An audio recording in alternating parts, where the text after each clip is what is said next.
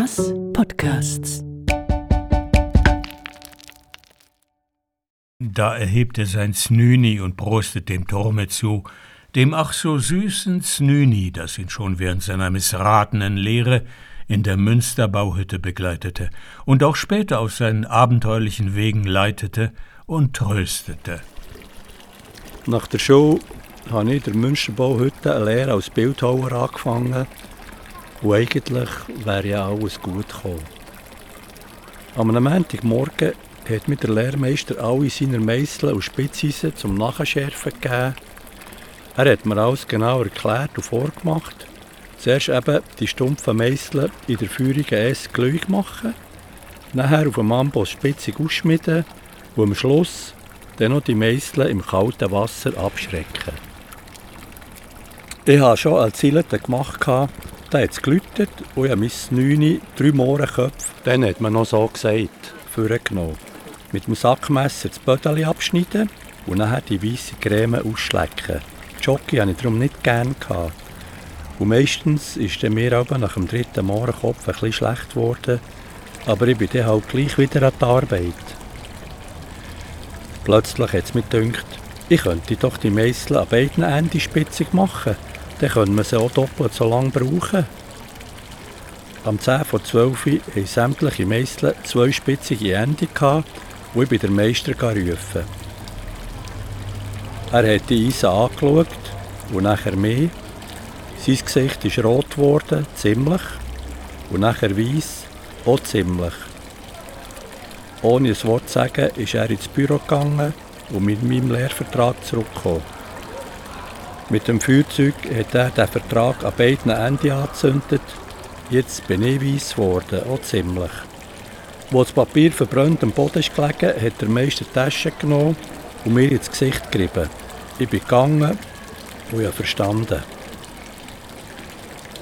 Mit weichen Knien um einen schwarzen Gring bin ich die Altstadttür aufgegangen und dort am Münster vorbeigekommen.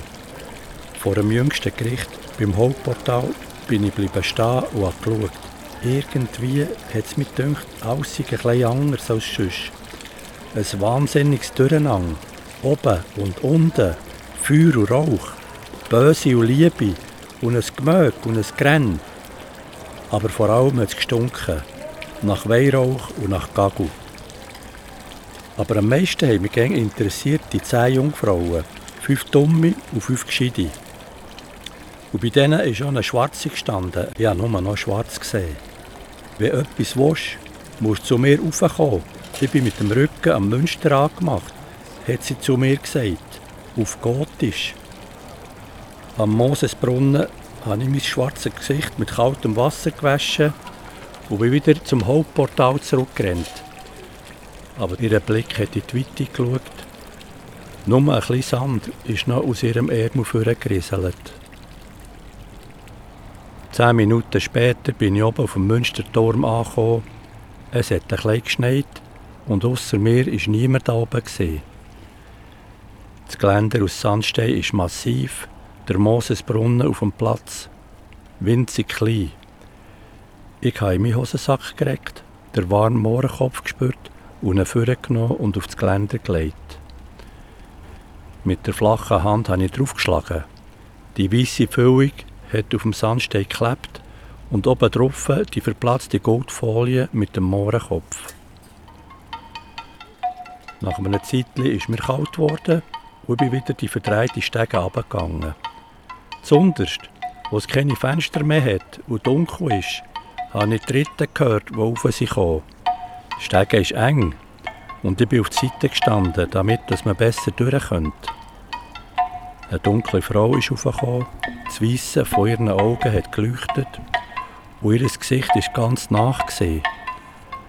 Für einen Moment ist sie bleiben stehen, hat mich angeschaut und mit dem Ketschgummi eine grosse Platte gemacht, die noch verplatzt ist. Sie ist langsam weitergegangen und ich habe gesehen, wie ein kleines Sand wieder auf die Stegentritt ist gerieselt.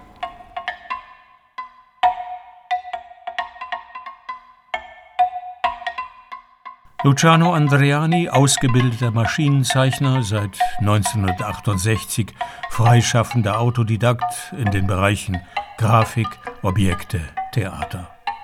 Bekannt unter anderem als Schöpfer des heimtückischen Dachspeiers in der Münstergasse, im Volksmund auch Gassenpisser genannt. Und jetzt müssen wir uns, Gott steh uns bei, vor dem Münsterhaupteingang noch dem Jüngsten gerecht stellen. Aufgepasst, erhebt euch und stillgestanden. Sie hörten Sandsteinreich Bern. Kabarett zum bunten Sandstein. Redaktion, Regie, Produktion Pierre Kocher. Moderation Michael Schacht. Sandsteinreich Bern ist Teil von En masse Podcasts. Ein Hauptstadt-Kulturprojekt von Sonor, Hörmal, Rast und Mörb. Weitere Podcasts und Informationen auf enmasse.ch.